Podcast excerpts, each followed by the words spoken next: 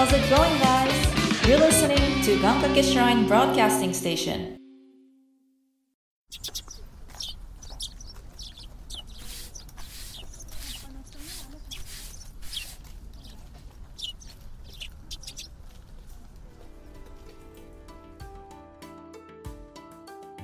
ここは願掛け神社の参道にあるお茶屋さんお店を切り盛りするのはいつも元気なゆうたくんと看板娘のつかささんでもこのお店クリエイターが多く来店する不思議なお店さあ今日はどんなお客様が来るんでしょうかちょっと覗いてみましょう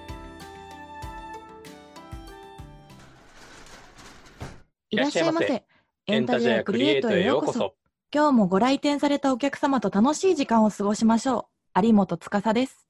音楽、演劇など活動をアピールしてくださる方のご来店もお待ちしてます。原田裕太です。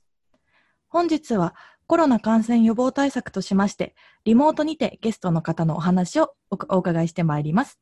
音質が通常より劣りますが、ご了承ください。では、早速今日のゲストの方をご紹介します。作曲家の永井カエルさんです。はい、よろしくお願いします。よろしくお。願いします。はい。では、改めて、私、塚さんの方から、えっ、と、プロフィールの方、紹介させていただきます。えっ、と、作曲家、永井カエルさん。舞台、テレビ、CM など、幅広いジャンルでの作曲を担当。2018年、社会現象を巻き起こしたカメラを止めるなで音楽を担当し、第42回日本アカデミー賞優秀音楽賞を受賞。音楽活動の傍ら、ネット上で自助伝、バイトをクビになって音楽で生計を立てざるを得なかった話を公開。音楽のことはもちろんですが、人との出会いや仕事に関する姿勢など、永井さんならではの話をお伺いしていきたいと思います。よろしくお願いします。よろしくお願いします。えちょっとですね、まあ、実はちょっと私、いつもより緊張してまして、そんな感じはしたな。そうなんでかって言いますと、実は私、永井さんとは面識があって、今回はいはい私が紹介して出ていただいたということになっております。うんうん。はいって聞きましたよ。うんはい、そうなんです。舞台で私が出てる時に音楽で入ってくださってたっていうので、改めそう改めてこういうふうにお話を聞くっていうので、私緊張しておりますが、新鮮です。こちらも新鮮です。ね、新鮮ですね。ね、うん。はい。まあそういうことでいろいろお伺いしていこうと思うんですが、はい。ああと改めて現在の活動ってどういうことをされてる、まあ、作曲家ということなんですがどんな感じのお仕事になるんですか、作曲家、まあ、えっと、基本的に舞台とか映画とか、まあ、あとイベント、うんえっと、アトラクションスペース、うんまあ、あと CM、ウェブ CM とかの曲を作ってますね。へえ。はい幅広いですね。いやいやいやいや、そんな。へえ。なんか9年ぐらい経つんですけど、キャリア始めて。え、長い。うん。まあ、思った道とは違うんですけど、うんうん。うん、いろんな人に巻き込まれてこうなっちゃいました。巻き込まれましたね、完全に。そうなんですね。作曲家っていうと、その例えば、ライブ活動するアーティストさんとはまたちょっと違うじゃないですか。うんうんうん、もちろん。も自分でその曲を作って発信というよりも、うん、何か作品とか商品があって曲を作るっていうことですよね、やっぱり。ああ、そうそうそうそう、そうそうです。でもこういう例えうんば明るい音楽とかこういう本に合わせたエンディングテーマを作ってくれっていう感じになるんですかねお仕事の流れ的には。ああ、そうですね。基本的にまあ、まあ尺だったりとか、うんうんうんそのね、作品のトータルのタイムが、まあ、大体決まってるんで、うんそうそうそう、まあそれに合わせて、サイズ合わせて作るっていうのと、まあ音楽監督したときは、はい。ここ、ここは曲欲しいんだけど、あとは自由でみたいなのがあって、うん。それは結構、それもそれで面白いし大変ですけど、うんうん。まあ尺が決まってんのも、まあ、魅力あって、いろいろ試せるんで、うん。まあまあまあまあ、その、うん、結構自由度がき聞いたり聞かなかったりで、作り方が変わってき,、ますね。うん。そうそうそうそう。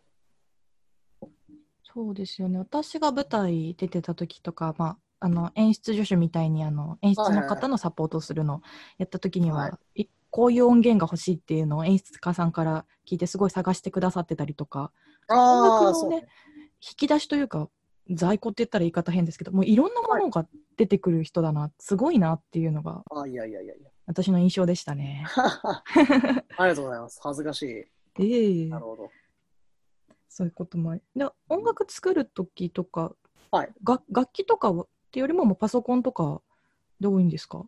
作るってそうですね。なんか、まあ、最初の方は、アコギとか弾いたりしてたんだけども、なんだろうな。あ、そうだ。まあ、打ち込みが、打ち込みっていうのを大学で知って、うんうんで、まあ、最初打ち込みと、まあ、アコギ弾いたりとかって、こう、並行してやってたんですけど、どんどん打ち込みの方に、うんうんえーと、路線変更したというか、そっちの方にマウント取られたみたいなうーん感じかな。うん、そうですね。そうそうそう。へえ音楽とかに関しては私、あんまりこう知識がないので、どっちかっていうと、はいゆうたくんの方が音楽やってたりとかするのでああ、かそうなんですね。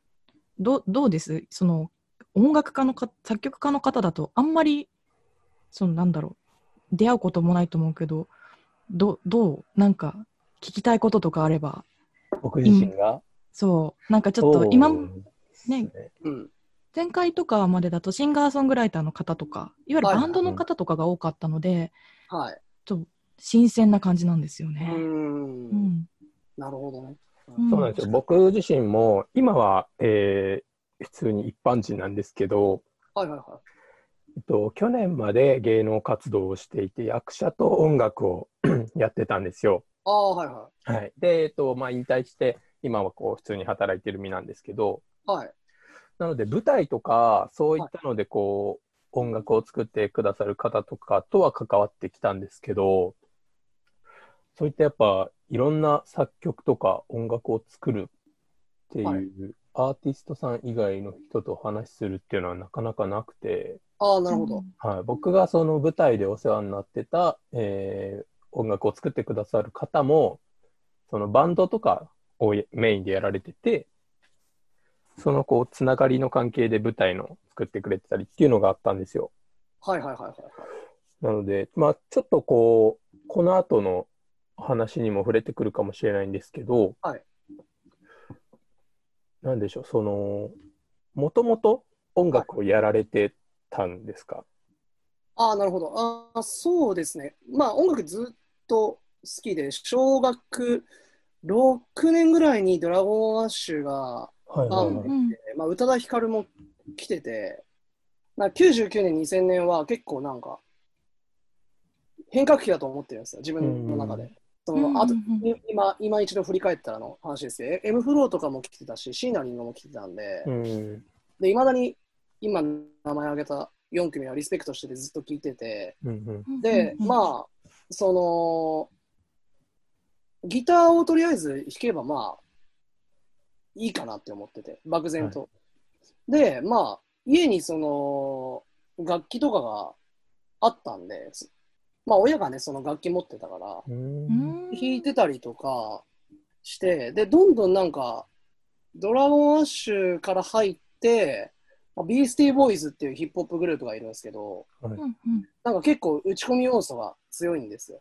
うんサンプラーって言ってドラム叩くような、まあおもちゃみたいな楽器だと思ってください。あの機材か、おもちゃとものような機材があって、で、なんかどんどんギターよりもこれどうやってやってるんだろうっていうのに、ちょっとうん。フォーカス当てちゃって、うん。で、そしたら打ち込みっていうのがあって、あ、すごい、こんな音が作れるんだ。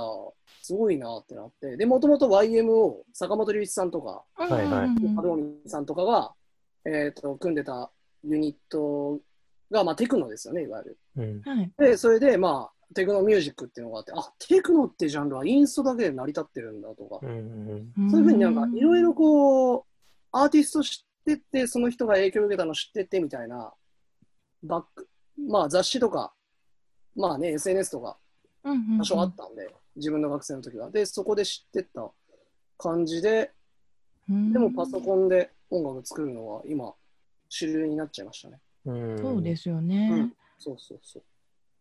知り合いとはいえどもいろいろ知らないことがたくさんなので改めて聞いていこうと思うんですけど、はいはいはい。音楽、まあ、昔から興味あったっていうことなんですが、はいバンド活動をやってたりとかっていうのって過去あるんですか？ありますよ。えっと、高校時代にコピーバン組んでて、あそうなんですね。そうです、そうです、そうです。で、なんか、まあ、1年、2年、3年と、それぞれバンド違うんですけど、うーんうん、そうそう。まあまあ、いろいろ、クラス替えとかね、いろいろあって。うんうんそうそうそう。まあ、本当にいろいろあって、別に仲悪くなったとかじゃないんですけど、で、おまあ、主に結構、アジカン、アジアンカンフージェネレーションとか、うん。はいはいはい。ふえっ、と、洋楽だけど、フーバスタンクとか、うん。あとなんだろうな、あ、福山さんのカバーとかになりましたね。うへんー。はい。